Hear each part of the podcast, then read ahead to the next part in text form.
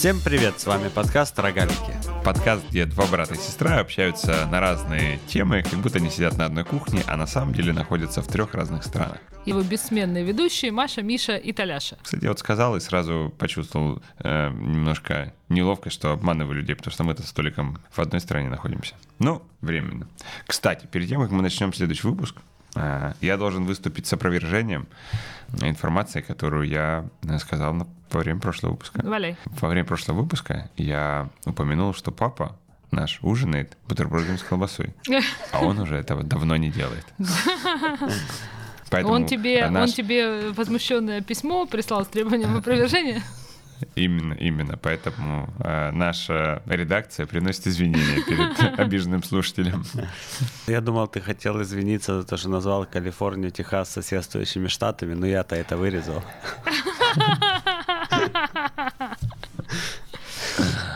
Итак, что у вас новенького? О чем будем сегодня говорить? Помнится, в прошлом выпуске э, я тебе сказал, что ты, Миша, меня не отдаляешь от покупки мотоцикла. Так вот, я купил мотоцикл. Можете меня поздравить. Или можете пожурить и сказать, как это небезопасно, и буду ли я надевать шлем или перчатки. В общем, можем пообсуждать. А, а, Толик, скажи, а он уже у тебя в наличии или э, тебе его ждать еще нужно? Он стоит в салоне в, в километре от моего дома. Э, Он есть тут, но я его пока не там забираю. стоять до мая месяца? Да, да, да, уже уеду на нем, когда сезон откроется. И ты придумал, где ты его будешь хранить? В подземном паркинге у себя в доме. В отличие от машины, мотоцикл всегда есть куда притулить. Толик, что тебя сподвигло купить мотоцикл с учетом того, что у тебя есть машина, ты используешь ее для передвижения? Да мы это в прошлом подкасте обсуждали. Я переслушивала потом еще раз. Мамины комментарии на Ютубе читала. Никто недоволен, кроме Толика, покупкой его мотоцикла. Ну что делать? Я бы, может, за него и порадовалась, что ему хорошо, но мне страшновато мотоцикл. Он меня один раз прокатил в жизни своей, мне кажется, еще сколько-то, сто лет назад. Я сказала с тех пор вообще больше никогда, ну его нафиг. Я никогда не- не ездил на мотоцикле в жизни. Эх, прокачу. Скажи мне, Миша, ты думаешь на английском? А ты можешь э, объяснить, как это? Ну, то есть, скажем так, я когда долго в Лондоне, я не могу быстро переключиться говорить. Вот, то есть, э, если я веду разговор на английском, то я не перевожу с русского в голове. А Вот так у вот. тебя есть внутренние диалоги или внутренние монологи какие-то? Ты в голове своей, М, ну, например, нет. какую-то встречу прокручиваешь? У тебя есть такой тип внутренней речи или нет? Скорее нет, чем да. То есть, возможно, есть какие-то, знаешь, как э, разбор ошибок. То есть вот когда я там какой-то разговор заканчиваю, и потом думаю, вот надо было, наверное, вот так сказать лучше или вот так. И, и, и ну, не с точки зрения там грамматики, а с точки зрения того, как переговоры вести. Но, наверное, это единственный случай. А у тебя уже такое Я появляется на начала немецком? думать на немецком, и это меня привело в какое-то вообще очень странное состояние, потому что, слушайте, это реально очень странно. На, на вот этой неделе я стала обращать на это внимание. Мне сны стали на немецком сниться. И я начала на немецком думать, но на немецком у меня же так, как на русском, хорошо не получается. Есть какая-то мысль в голове, которая идет, идет, идет, идет. Минут 10-15 в какой-то момент я понимаю, что она идет на немецком. Я попадаю в тупик, в какой-то коллапс, и мозг мой выключается совсем. То есть как бы там такой микс из русского и немецкого языка начинается, что в какой-то момент у меня башка вообще отключается. Я подруге своей звонила и говорила, что я напоминаю себе курицу, которой голову отрубили, а, а она все еще бегает. Потому что, ну, если я много чего-то делаю на немецком подряд, то мне и на русский переключиться сложно. И на немецком как бы так, так объемно не получается. Или, например, если я долго что-то делаю на немецком, а потом начинаю работать на русском или говорить на русском с кем-то, то я замечаю, что мне приходится прикладывать усилия для того, чтобы порядок предложения не соблюдать немецкий в русском языке. И некоторые слова у меня скорее, или там выражения немецкие просятся, вот такой, ну, как бы полусуржик. И прям приходится усилия прикладывать к тому, чтобы этого не делать. В общем, можно сказать, что качество немецкой мысли хуже отечественной. Хуже отечественное, это точно. По крайней мере, в моем исполнении. Интересно, когда у тебя э, акцент начнет появляться. Я не думаю, что у меня начнет появляться акцент. Ну, Не я, с- яйки млеко. я слишком э, поздно для этого уехала, мне кажется. Я думаю, что я не избавлюсь от акцента в немецком языке никогда. Хотя, с другой стороны, кто знает, акцент нет. А вот э, странная речь, мне кажется, что немецкий порядок предложений, порядок слов в предложении на русском звучит странновато. Именно не совсем, вот совсем, э, ну, а, а странновато. И я думаю, что это может быть. Ну или тебя ждет вот это вот э, язык э, канадских иммигрантов. Забери челдрынязи скулу. Ну, здесь я слышала это у, у русских немцев. А я вот э, на прошлой неделе собеседовал сотрудницу в британский офис. Ее зовут Люби. Ну, конечно же, зовут Люба. И я у нее спросила, в чем как бы, как так получилось. И вообще расскажите, э, как вы оказались в Лондоне. Она на самом деле уехала из России всего пять лет назад. Она а, молодая девушка, ей, наверное, 20, не знаю, 7 потому что она уехала сразу после института. Тут вдруг я столкнулся с э, реалиями, которые, которые совершенно мне были чужды. Значит, я просил ее рассказать э, свою историю. Вот. Она говорит, что она уехала из России пять лет назад, два года пожила в Германии, и вот э, три года живет в э, Лондоне. Я говорю, и как так получилось? Она говорит, все просто, это из-за моего мужа. А мы, значит, учились вместе, и так как после института он не хотел идти в армию, а, то мы еще в институте начали искать работу за рубежом. И вот, значит, он первый нашел, вначале в Германии, потом та компания, которую наняла в Германии, она, значит, это стартап провалился, и он получил офер от компании в Британии. Мы переехали в Британию. Я подумал, нифига себе. Нифига себе закосить э, от армии, да? Да, да, да, да, нифига себе проблема. Ну, то есть я уже, я уже и забыл, говорю, а как же военная кафедра? Говорит, так военная кафедра, это на три года было, каждое утро, там, рано-рано вставать, ехать на эту военную кафедру. По ему было впадло. А я просто две недели пожил у бабушки в квартире. В общем, такая история. Но, что меня удивило, у нее был сильный акцент. Русский? Нет. Мы с ней говорили на английском, она говорила без британским акцентом. Когда мы перешли на русский, ей было явно тяжело говорить на русском. Угу. Хотя, ну, как бы, мне кажется, что пять лет это вообще не такой длинный срок. Ну, зависит, наверное, от того, сколько ты, в принципе, разговариваешь на русском. Ну, если, окей, то есть она явно живет с мужем, который ну, да, русскоговорящий. Да, на самом деле. Но у меня есть э, прямо в этом смысле, ну, не то чтобы опасения, но мне, но мне кажется, да, для того, чтобы сохранить русский язык чистым, придется прикладывать усилия. Иначе вот челдренязы скулу. Ну и что? Слушай, да нет, наверное, и ничего. Ну, кроме того, что это язык, который, ну, например, там вы не всегда поймете. Ну, в том смысле, что там же будут непонятные слова. Это же сохраняется. Ну да, это же ты пытаешься сохранить этот язык там чистым для того, чтобы те, с кем ты общаешься, кто не знает немецкого, тебя понимали. Потому что здесь тебя поймут местные русские. Я думаю, я думаю, что если ты будешь продолжать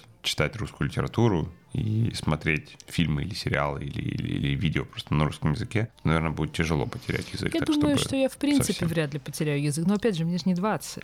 Но просто для меня это было любопытным. Идентичность меняется, и это очень странно. Все-таки вот правда говорят, что новый язык отращивает новую идентичность. И если ты им полностью, ну, как полностью, но если ты хорошо владеешь языком и на нем как бы живешь, то это что-то не то же самое, что ты делал на родном языке. Тебе приходится себя узнавать заново. И в том мире, в котором ты разговариваешь на этом языке, другие законы. И ты другой какой-то и ты ведешь себя как-то по-другому. Ну, начиная с этого минимума, что ты иностранец. Да, uh-huh. ты же привык, если ты, ну, на русском языке я не иностранец, а на немецком языке я иностранец. Всегда. Я разговариваю с акцентом. Какой я иностранец? Это все, э, ну, как, от, от нехватки социальных контактов, вот этих пандемических, конечно, хуже простраивается вот представление о том, куда ты встраиваешься в это общество, как оно на тебя реагирует, насколько у тебя, даже не насколько у тебя хороший язык, а насколько по тебе слышно, что образованный человек, например, когда ты на нем разговариваешь. Ну, ну какие-то такие штуки. Э,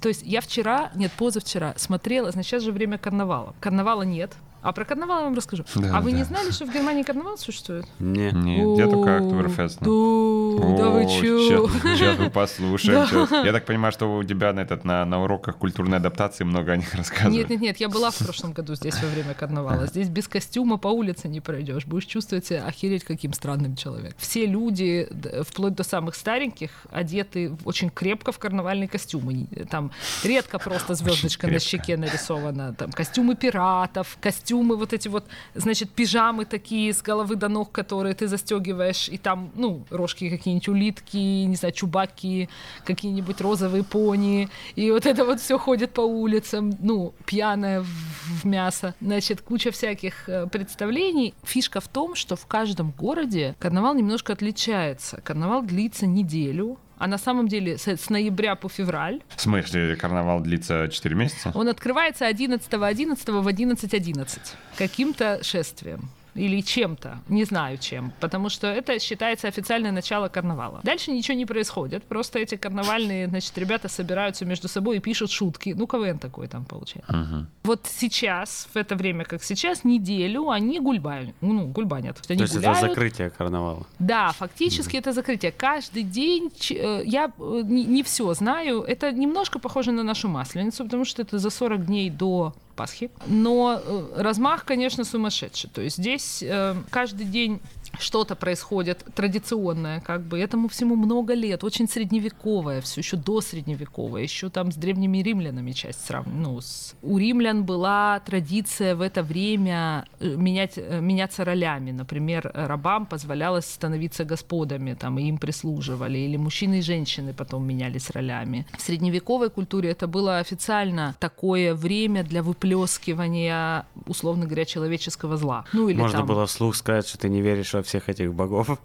Можно было, ну, то есть, э, одеваться дьяволами, Но- напиваться и грешить, короче говоря. А, Но, как били... мы знаем, записи об этом до нас не дошли. Да, да.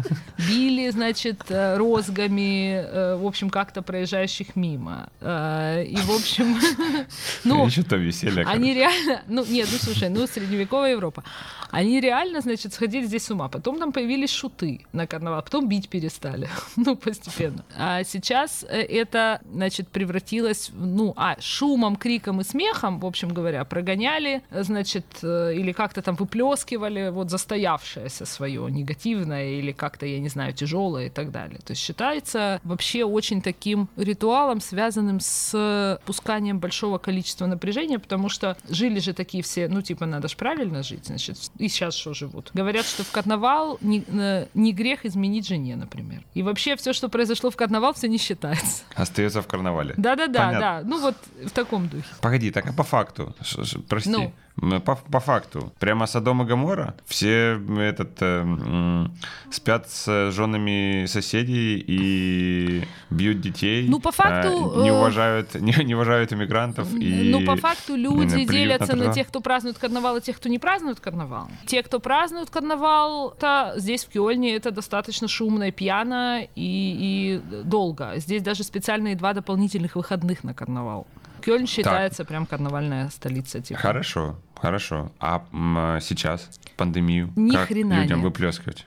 Вообще тишина онлайн. А, значит, потом менты, э, значит, здесь прикрыли парочку нелегальных карнавал-пати, ясное дело. Ну вот я смотрела как раз передачу по телеку. Передача, которая идет там со времен основания телевизора, ну то есть каждый год в карнавал, значит, передача. Это такая петрося... ну, петросянщина, извините. Я сегодня плохо с утра говорю. Ну, то есть это разодетые в женщин мужчины, или там в какие-нибудь, я не знаю что, которые э, шутят, ну, средне-смешные шутки про политику. Стишки рассказывают, значит, э, с юморком, там, ну, что-нибудь в таком духе. Мимо Меркелиного дома я без. Да-да, примерно, вот ровно-ровно так. Кстати, насчет Петросянщины, сегодня в Твиттере случайно прочитал загол- заголовок. В суде неожиданно выяснилась настоящая фамилия Евгения Петросяна. А какая? А вот это вот уже заголовок умалчивает. Для этого надо в статью переходить, а я этого не делал. Понятно. А знаешь, интересно? Я посмотрела эти три часа этого карнавального действия э, с большим интересом. Ну, потому что я это вижу первый раз. И, дум- и подумала, что Петросян когда-то в начале 90-х, наверное, тоже был смешным, когда он только появился. Мы его смотрели, ну чё. И подумала, что мне очень сложно сложить свое представление, как люди здесь к этому относятся, например. То есть я слушала потом подкаст про карнавал, я слышала, что они говорят, шутки не смешные. И я, в общем, понимаю уровень этих шуток. Но поскольку я здесь новенькая, мне интересно все. Я все жру с большим удовольствием, все подряд. И новости, и какие-нибудь, я не знаю, там, оппозиционные лекции, и что-нибудь еще. И вот Петросянщину в том числе. А, Я сегодня как раз читал статью о том, что в э, Британии все больше и больше нелегальных тусовок проводят. Мгм. И даже какие-то свингерские вечеринки В масках. в масках, да-да-да. Но я знаю, что э, хотел у тебя спросить. Ты кое-что сказала про карнавал, что это, мол, механизм для того, что люди выплескивали негатив с прокон веков. Мгм.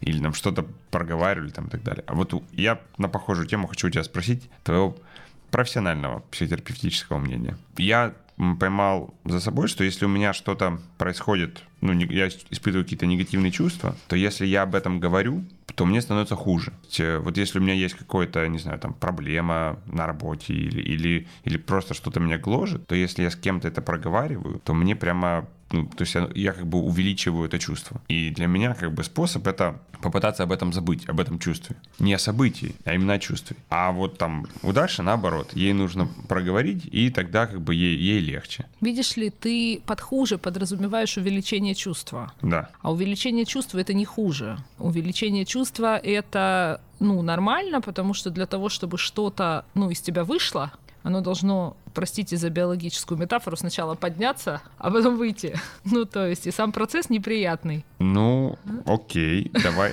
давай, если мы уже говорим про биологическую метафору, давай себе представим легкое пищевое отравление, легкое, лёгкое которое пищевое можно решить вот таким вот образом, а можно просто перетерпеть, оно пройдет. Не обязательно каждый раз, когда у тебя чуть-чуть болит живот, засовывать два пальца в рот.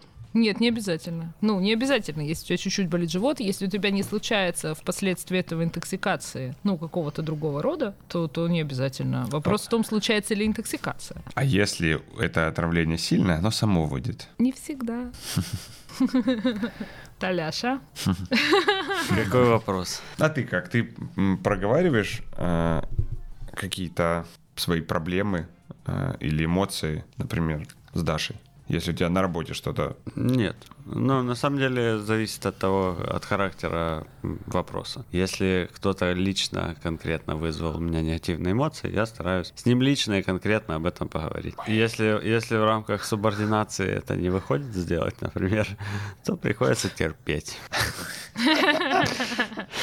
Так и живем. Не всегда выплескивание и эмоции происходят именно непосредственно через проговаривание. Вот если мы вернемся к карнавалу, то карнавал это же просто побегать и поорать. Но просто если ты, ну, если тебе приходится в силу каких-то обстоятельств сдерживать много эмоций, у тебя накапливается некоторое количество напряжения. А, И, соответственно, например, спорт вполне себе помогает это напряжение снимать. Физическая нагрузка помогает. Попрыгать, покричать, побегать, э, я не знаю, там, э, позволить себе что-то в другой ситуации, что непозволительно. Ну, например, танцы помогают, э, все эти пьяные тусовки. Все это все равно для того, чтобы вот так вот это все сбросить. Но я, я не понимаю метафоры с накоплением. Организм не батарейка, где оно накапливается? Ну, вот я себе так это представляю, с моим, моим эм, примитивным познанием физиологии. Мое эмоциональное состояние определяется составом гормонов, которые находятся у меня сейчас в голове. Э, Оно частично управляется моими эмоциями, то есть, ну, то есть самим мозгом, частично кучу физиологических причин. Если я неважно каким способом, либо проговаривая это с кем-то и переживая эмоцию, могу как бы избавиться от этого, от этих гормонов, или я могу избавиться от этих, э, э, от этих гормонов путем, я не знаю, просмотра сериала «Друзья», то и то, и то имеет одинаковый эффект. Ну, разве что э, там, наверное, в случае, когда ты просто пытаешься отвлечься от этого, а не как-то решить эту ситуацию логически, у тебя может не создаться какой-то нейронной связи, которая позволяет в будущем ее э, решать. Да, с одной стороны, это об этом, о том, что если ты осознаешь последовательность происходящего, что повлекло, почему такая эмоция, что и, и так далее, да, и, и как эту ситуацию решить, тогда ты, возможно, имеешь в следующий раз возможность этого там избежать или выбрать по-другому, чуть более сознательно в этот момент поступить, сделать не то, а то. Если ты прям подробно эту цепочку событий, да, или там э, событий не в смысле внешних, а в смысле еще того, что с тобой внутри произошло. Если ты э, проскакиваешь этот момент и хочешь просто слить это куда-то, ты можешь это куда-то сливать, и это тоже будет работать. Вопрос э, на самом деле только в том, в какой момент человеку начинает это мешать. Если, ну, если ты так организован, что тебе это не мешает, то и хрен с ним. Но с другой стороны, принимать какие-то решения и делать какие-то выводы в момент, когда болит, это же тоже неправильно. Нет-нет, э, это неправильно. Вопрос, как сделать так, чтобы не болело. Вот. Поэтому, условно, если ты отвлекся, оно перестало болеть, а потом оно к тебе придет в виде рефлексии. Или не придет. Или не придет, ну и не страшно. Или не придет, или не в виде рефлексии, понимаешь? Э, То есть смотри, вот э, если представить примитивную ситуацию, что кто-то тебя бесит до такой степени, что хочешь его ударить. Ты Так. находишься на контролер в трамвае, я не знаю. Легко представить Да, эту ситуацию. но так. ты находишься в ситуации, где ударить его невозможно. В Ну, общем-то, почти любая ситуация. Почти любая ситуация, да. Как бы пользуясь твоей, э, твоим объяснением, все, э, что это все химический состав в мозгу. Мозг все-таки подает сигнал правой руке э, двинуть его. Так. И он же подает сигнал не делать этого. Что происходит с рукой в этот момент? Она не двигает его. Она одновременно делает микродвижение туда и назад. Так. И вот его допустим. нету, его нету. Так. его нету. Но если ты часто кого-нибудь не бьешь правой рукой, то у тебя вполне возможно со временем наблюдать некоторый спазм в плече, например, или в руке. Потому что каким, ну, что-то происходит, организм же целиком работает, что-то происходит, есть какой-то импульс. Э, И, как правило, особенно в острых ситуациях, у тела есть некоторое количество импульсов на действие, которые не реализованы. И эти импульсы остаются в теле. Вот ты говоришь, там, человек не батарейка. Ну, в целом не батарейка. Но где-то случаются вот эти вот зажимы и зажимы э, телесные. То есть, если Миша не ударит своего обидчика, он потом ударит кого-нибудь другого. Может быть так, а может быть он потом никого не ударит, пойдет побьет грушу в зале и будет говорить, я не понимаю, ну откуда у меня столько вообще вот агрессии на это? У меня сегодня такое настроение, я прямо с удовольствием вот люблю грушу. И не, ну, как бы, если это конкретная ситуация, то свяжет. Если это набор мелких ситуаций, то не свяжет. Откуда у меня столько, не знаю, там, желания кого-нибудь ударить, вроде ничего не произошло. То есть это же зависит от того, насколько ты осознаешь причинно-следственную связь. А, а иначе происходит вот эта история, э, ну там, дом, на работе на меня наорал начальник, я пришел, наорал дома на ребенка. Вот это оно. Это вот э, как бы... просто- Работает. Ну, так работает. Если это не останавливать, если это не, ну, если это не осознавать. Если это осознавать, то можно хоть сериал «Друзья» посмотреть дальше потом. Важно только понимать, от чего ты пытаешься избавиться. Вот так вот меня поспрашивай, я и проснусь. Да, да, смотри, уже прям бодрячком. Знаете, э, я недавно прочитал, мы с вами в Зуме созваниваемся, как и все, наверное, кругом в мире. И я недавно прочитал, что очень полезно для mental health отключать э, изображение себя. Там есть опция, чтобы ты себя не видел в зуме. Потому что, типа, это неестественно человеку так много смотреть на себя. И это приводит к, к разному количеству ну, там, странных э, изменений восприятия себя. Ну, например, то, что очень сильно выросло количество пластических операций в, в развитых странах, и это связывают с, с одной стороны с тем, что у людей э, появились свободные деньги, потому что они не тратят на какие-то дорогие путешествия, а с другой стороны, потому что люди проводят по 8 часов времени, э, смотря на себя, и они там больше замечают те вещи, которые им нравятся. Я просто смотрю на себя, думаю, какой-то я бледный. Еще можно с этим связать э, продажи умных весов, умных колец, э, абонементов в спортзал. Еще люди реально очень много смотрят на свое изображение, а не на собеседника во время звонка Zoom. И это приводит к тому, что как бы ты на самом деле гораздо меньше вовлечен в, в разговор. Слушай, это очень индивидуально. Я же, как это, начала работать по скайпу до того, как это стало мейнстримом. Я же уже давно работаю с клиентами по скайпу. Я обратила внимание на то, что, во-первых, зависит от платформы, на которой созваниваешься. Когда я созваниваюсь в скайпе, я свое изображение вообще не замечаю. Хотя у меня висит... э, Но оно маленькое, да? Маленькое, да. Вообще не замечаю. И до тех пор, пока коллеги не стали мне говорить, что а вот, клиент же смотрит на себя, или мы же сами смотрим на себя, это тоже какой-то новый феномен. Я говорю, кто смотрит на себя? Я там вообще себя не вижу. Я что там есть? Ну вот так. Когда созваниваешься в Zoom, его можно отключить. Например, когда созваниваешься в Фейсбуке, это трэш, ты там на пол экрана. Ну, просто невозможно. Ты сам с собой разговариваешь или что? Это тяжело. В Zoom как-то так, оно побольше чуть-чуть, и, ну, такое. В Zoom можно по-разному настраивать. но, ну да. Мгм. Хотела вам, а, как это, пересказать пару лекций, которые я прослушала. У меня проблема. Продолжая тот разговор, который я, значит, начала про думание на немецком языке, проблема вот в чем. Я стала потреблять контент на немецком языке. Я стала слушать лекции, я стала слушать подкасты на немецком. И я не могу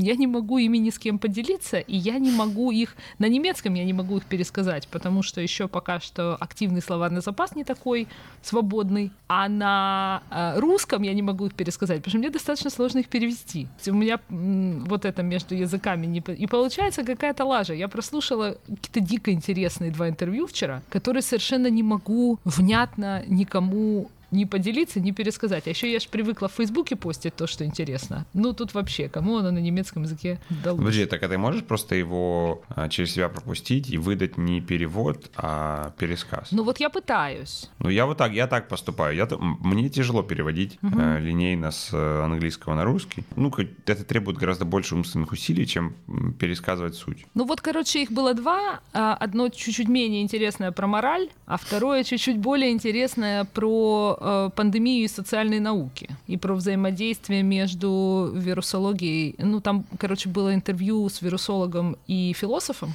и они э, дискутировали между собой, как бы, чего происходит в связи с... Дискуссия такая была с вирусологом и с философом. Они обсуждали, что последнее время мир, научный мир, как бы вот естественные науки и технические науки шагнули настолько далеко вперед, что э, общество теперь шагнуло за ними, социальные науки забыв. И поэтому основная проблема, которая происходит сейчас в контексте пандемии, это то, что с вирусологов пытаются получить данные, которые на самом деле к вирусологии не имеют отношения. И этот вирусолог говорит, он говорит, вирус очень быстро и очень хорошо был изучен. С вирусом все понятно то, что пытаются получить от вирусологов, на самом деле является, ну, должно являться некоторым стыком, ну, там, с а социологией. что пытаются получить от вирусологов? В каких, э, какие меры действительные, а какие меры недействительные? При каких мерах там передача э, больше, при каких меньше? А он говорит, понимаете, сейчас у вирусологов начинают спрашивать, открыть или закрыть? При каких цифрах? А что означают эти цифры? Вот то, то о чем мы говорили.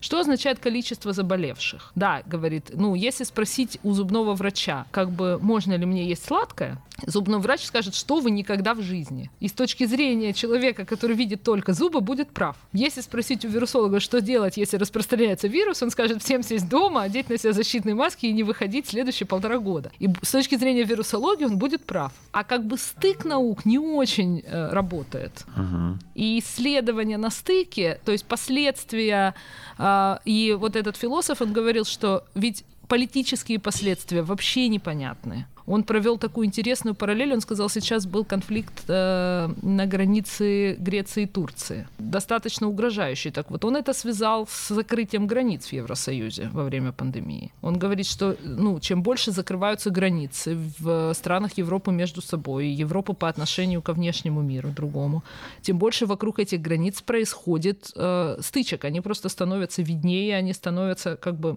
ну, это провоцирует определенные процессы в обществе. Если мы, говорит, вот на данный момент с сегодняшнего дня э, граница между Германией и Чехией контролируется опять. Да, то есть они угу. закрыли границу какие-то последствия за собой, общественные там, А я не слушай, инфраструктура же поменялась за это время. Как, как они могли так быстро это вернуть? То есть там же... Словно... А вот в том-то и дело, что они это не вернули. Угу. Они просто закрыли границу.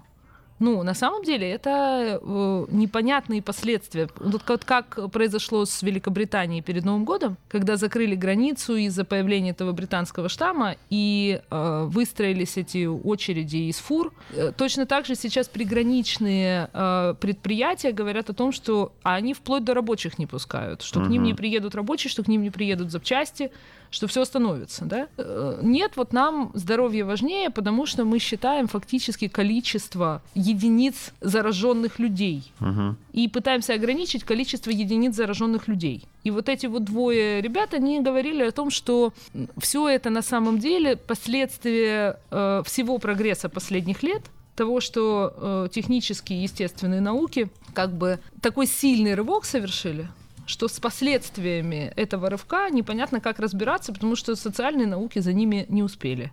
И, и их как бы не учитывают. Социологию не учитывают, политологию не учитывают, философию, там, психологию и так далее при принятии решений. Вот интересно просто в случае с э, вопросом про вирус, чем ситуация сейчас отличается от э, ситуации сто лет назад с испанкой? В вопросах э, того, какая должна быть конечная цель. Просто поменялось как раз, мне кажется, поменялось как раз в вопросах этики и гуманизма наше отношение к человеческой жизни. А с точки зрения того, как ответить на вопрос, когда можно, сколько людей это окей, чтобы умерло, а сколько не окей? Не только, не только с точки зрения этики и гуманизма. Оно поменялось с точки зрения этики и гуманизма, потому что появились лекарства. И оно поменялось потому, что человечество, э, ну, чувствуют какую-то безграничную власть в желании стремиться к бессмертию. Мы как бы пытаемся победить смерть всеми силами изобретением лекарств, изобретением прививок, бесконечным продолжением уровня и средней продолжительности жизни, бесконечным, бесконечным, бесконечным. То есть и вроде как это круто, но ровно до тех пор, пока это не становится немножечко, во-первых, любой ценой, во-вторых, немножечко сумасшествием. Ну, потому что ну, человек все равно умирает. Это как бы часть жизни просто. Жизнь так устроена. И если все время пытаться закрыть на это глаза, как э, этот философ там сказал, он говорит, умирает всегда кто-то другой. Так устроено восприятие человека, что умирает всегда кто-то другой. А идея о том, что это произойдет со мной, она как бы, ну, типа такого нет. И, и это заставляет человека от прямой угрозы как бы бежать любой ценой. А на самом деле, мне кажется, это и поменялось. Потому что, ну, да не думали раньше так об этом. Воевали они вон подряд, будь здоров. Это же с этим же связано. Ну, войн же сейчас меньше, прямых войн, где люди убивают друг друга, так почти совсем нет. А, а сто лет назад, когда была испанка, это была Первая мировая война. Там, знаешь ли, от гриппа помер, от тифа или там от чего-нибудь еще, это не сильно разница. Однако, короче, ответов нет. Нет ответов на все эти сложные вопросы. Слушайте, а как вы думаете? Как вы думаете, если мы будем общаться на какие-то э, более простые темы, ну, например, как, как вы любите яичницу по утрам? А я только хотела спросить, сколько муки в сырники добавлять? Вот. А что, как мы думаем? Как мы думаем, будет ли нас кто-то слушать, или как мы думаем, э, не станет ли нам самим скучно? Да, станет нам это интересно. Просто я, знаешь, у меня есть такое ощущение, что мы порой, э, первоначально мы делали подкаст, как просто мы общаемся на темы интересные нам, а сейчас мы сами себя уже как бы накрутили, то, что это радио, и здесь нужно говорить Нифига, как по радио. нифига. Я думаю, что если бы мы записывали не утром, а вечером, ты бы включился, будь здоров, Миша, в этот разговор. Потому что вчера вечером мне было ужасно интересно. А сегодня с утра я, конечно, хочу спать и яичницу, понимаешь? Ты думала, что я, что я тебе отвечу? Скажи мне, я сейчас... Ты, э, напомню я тебе, слушаешь подкасты про этику, например, да, свободное да. от работы время, понимаешь? Знаете, о чем я хотел с вами поговорить? Вот, вот, вот, вот мне Толика интересно тоже послушать. А то Толик молчит. Подкасты, шматкасты. Э, я, я стал слушать подкасты вместо радио, вместо музыки. Потому что я на самом деле небольшой фанат музыки, а в машине, когда еду, приятно что-то послушать. И поэтому всегда, когда еду в машине, я что-то слушаю. Можно, конечно, слушать аудиокниги, но просто в аудиокнигах меня смущает то, что нужно закоммититься на очень много дней вперед, потому что они длинные. А подкаст, который длится 30 минут, э, можно за день послушать. 15 минут э, на работу едешь в одну сторону, 15 минут в другую, вот и подкаст послушал. В целом, в целом, у меня такое сложилось впечатление, что большинство подкастов, они как наш, они носят развлекательный характер, и поэтому, как бы, ну, это ничем не отличается от программы «Пусть говорят» которую я никогда не видел, но я себе так представляю. Как бы ее... Ты зря ее себе так представляешь, Миша, она существенно хуже выглядит. Ее название, как бы, ее название описывает то, что мы делаем тут появился Clubhouse. И, Маша, если ты не знаешь, Clubhouse — это приложение, которое стартовало где-то, наверное, год назад э, в Штатах. И это э, групповые аудиочаты. То есть ты создаешь комнату, а в этой комнате есть модератор, а, вернее, есть комнаты, в которых говорят все одновременно. Ну, то есть для небольшого количества людей. Есть комнаты, где а, много людей, может до 5000 подключаться, и тогда там есть э, модератор, и он может кому-то давать слово. И обычно это какие-то интервью, например, а, и которые приходят слушать много людей, и там они могут давать возможность задать вопрос из зала. И это приложение стало супер популярно в, в Штатах в тусовке венчурных инвесторов. И э, когда началась как раз пандемия, и оно было invites only, то есть надо было иметь приглашение, и до сих пор оно еще такое же. То есть тебе нужно иметь invite, чтобы там зарегистрироваться. И, в общем, они там стали создавать свои закрытые тусовки. А сейчас оно прямо захватывает каким-то ураганом все вокруг, только ленивый еще не делает э, свою какую-то тусовку в Клабхаус. И я просто не могу понять людей, которые это слушают. Вот наш подкаст, он такой классный, э, душевный, веселый, благодаря э, искусству монтажа нашего дорогого соведущего Анатолия. А потому что слушать это вживую было бы гораздо менее интересно, потому что у нас есть пауза, мы тупим, у нас тут нет вот этой прекрасной музыки в начале. как бы у нас тут, понимаете ли, сухой диалог. А в Клабхаусе, блин, оно же так и есть, это живой диалог, который делают непрофессиональные там радиоведущие. И я прямо не пойму людей, не могу, вернее, понять. Не то, что не понять. Не, вот я не могу понять, что заставляет людей тратить свое время на то, чтобы слушать это. Ну, подожди, а ты записи лекций слушаешь, например, публичных? Секундочку, там лектор подготовился. Он даже, может быть, репетировал А интервью публичные? Ну, ну, как бы там явно же интервьюер не репетировал. Нет, ну ты же сказал просто интервью. Если там 5000 человек собирается и разговаривает о чем-нибудь просто хаотично туда, наверное, бессмысленно. Это как на митинг сходить, я не знаю. Ну, ну хорошо, но мне кажется, что с появлением Дудя такое количество интервью как бы э, развелось, что э, смотреть ну, то есть одно дело, когда ты смотришь интервью смонтированное, из которого вырезаны неинтересные куски, ты хотя бы хоть часть своей жизни возвращаешь себе назад. А когда ты слушаешь интервью без монтажа, ты же как бы зря проживаешь жизнь. А как он э, сказал философ из Машиного подкаста, мы все умрем. Мне совершенно непонятно это, этот Клабхаус, и на самом деле штука с инвайтами, она скорее маркетинговая, ну, вернее, она чисто маркетинговая, потому что вот я раздал два инвайта, мне еще пять дали, чтобы я их тоже раздал. Хотя те, кого я пригласил, ни, ни в одной комнате, я уверен, так и не, не поучаствовали. А какие хоть темы там? Да там да, что угодно. Ты можешь все. зайти и создать любую комнату на любую тему. Ну, в общем, мы это все осуждаем, но давайте следующий выпуск проведем в Клабхаус. Вы это все осуждаете, но приглашение мне скиньте, мне интересно посмотреть. Ну, в общем, э, я удалил его э, с телефона, Толик, отправь машин что он мне присылал уведомление какой-то комнаты, в которую я вступил, когда регистрировался, которая проводила свои заседания по утрам. А я просто выключил уведомления. Я все жду, когда извне получу какой-то инвайт в комнату, в которой мне будет интересно, и тогда я наконец пойму, зачем же это все нужно. Ну, то есть это новая социальная сеть. Да, да, да, да, да. Новая социальная сеть. Ну, у меня, когда такое происходит, у меня э, смешанные чувства. То есть, с одной стороны, мне хочется сидеть э, на лавочке э, и трусить тростью и кричать в наркоманы и проститутки. Вот в наши времена были социальные сети, так социальные сети. А с другой стороны, как бы, я, я пытаюсь, как бы, когда что-то становится э, настолько популярным, вот я пытаюсь бороться со своим желанием превратиться в этого деда и, и не отрицать э, все, что мне непонятно, а наоборот пытаться разобраться.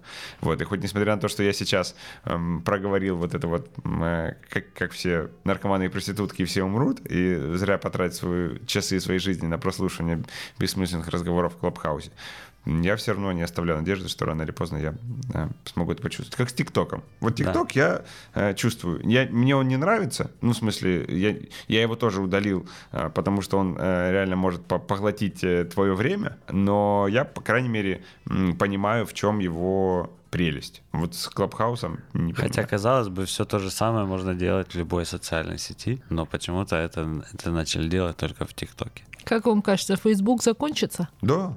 Ну, именно не, не Facebook как компания, а Facebook как социальная сеть. Да. Я думаю, она превратится в типа LinkedIn, где люди друг друга только хантят и, и все. Ну, для этого есть LinkedIn. Ну, LinkedIn ну, там будет другая история. Нет, там будут хантить э, э, эти астрологи и антипрививочники. Да, вот может быть. Нет, LinkedIn чего помрет? LinkedIn э, просто в нашем пространстве менее популярный. Мне вот сейчас нужно LinkedIn профиль завести, так я смотрю просто, ну, очень активно, вполне себе Слушай, живой. LinkedIn живее всех живых. Да. Там вакансии публикуются достаточно активно, э, реальные, текущие, живые, причем на определенную аудиторию. А я, правда, э, озадачилась чисткой Фейсбука, э, ну, потому как есть ощущение, что это уходящее что-то. Так если это уходящее, можно не чистить. Что ж, вот представляете, если бы это было все в Клабхаусе. Сидим такие, блин, уже говорить не о чем, а тут люди в лайфе слушают. И ты не скажешь, так, давайте закругляться. Они скажут, О, да, вот оно как все на самом деле. Магия должна быть, магия. Толечек организует нам магию. Что ж, дорогие слушатели, нашего прекрасного, лампового, выверенного, э, отмонтированного подкаста. Надеюсь, что вы не пожалели этого времени, которое потратили на прослушивание этого выпуска. И увидимся, слышимся с вами через неделю. Всем пока. Пока. Пока.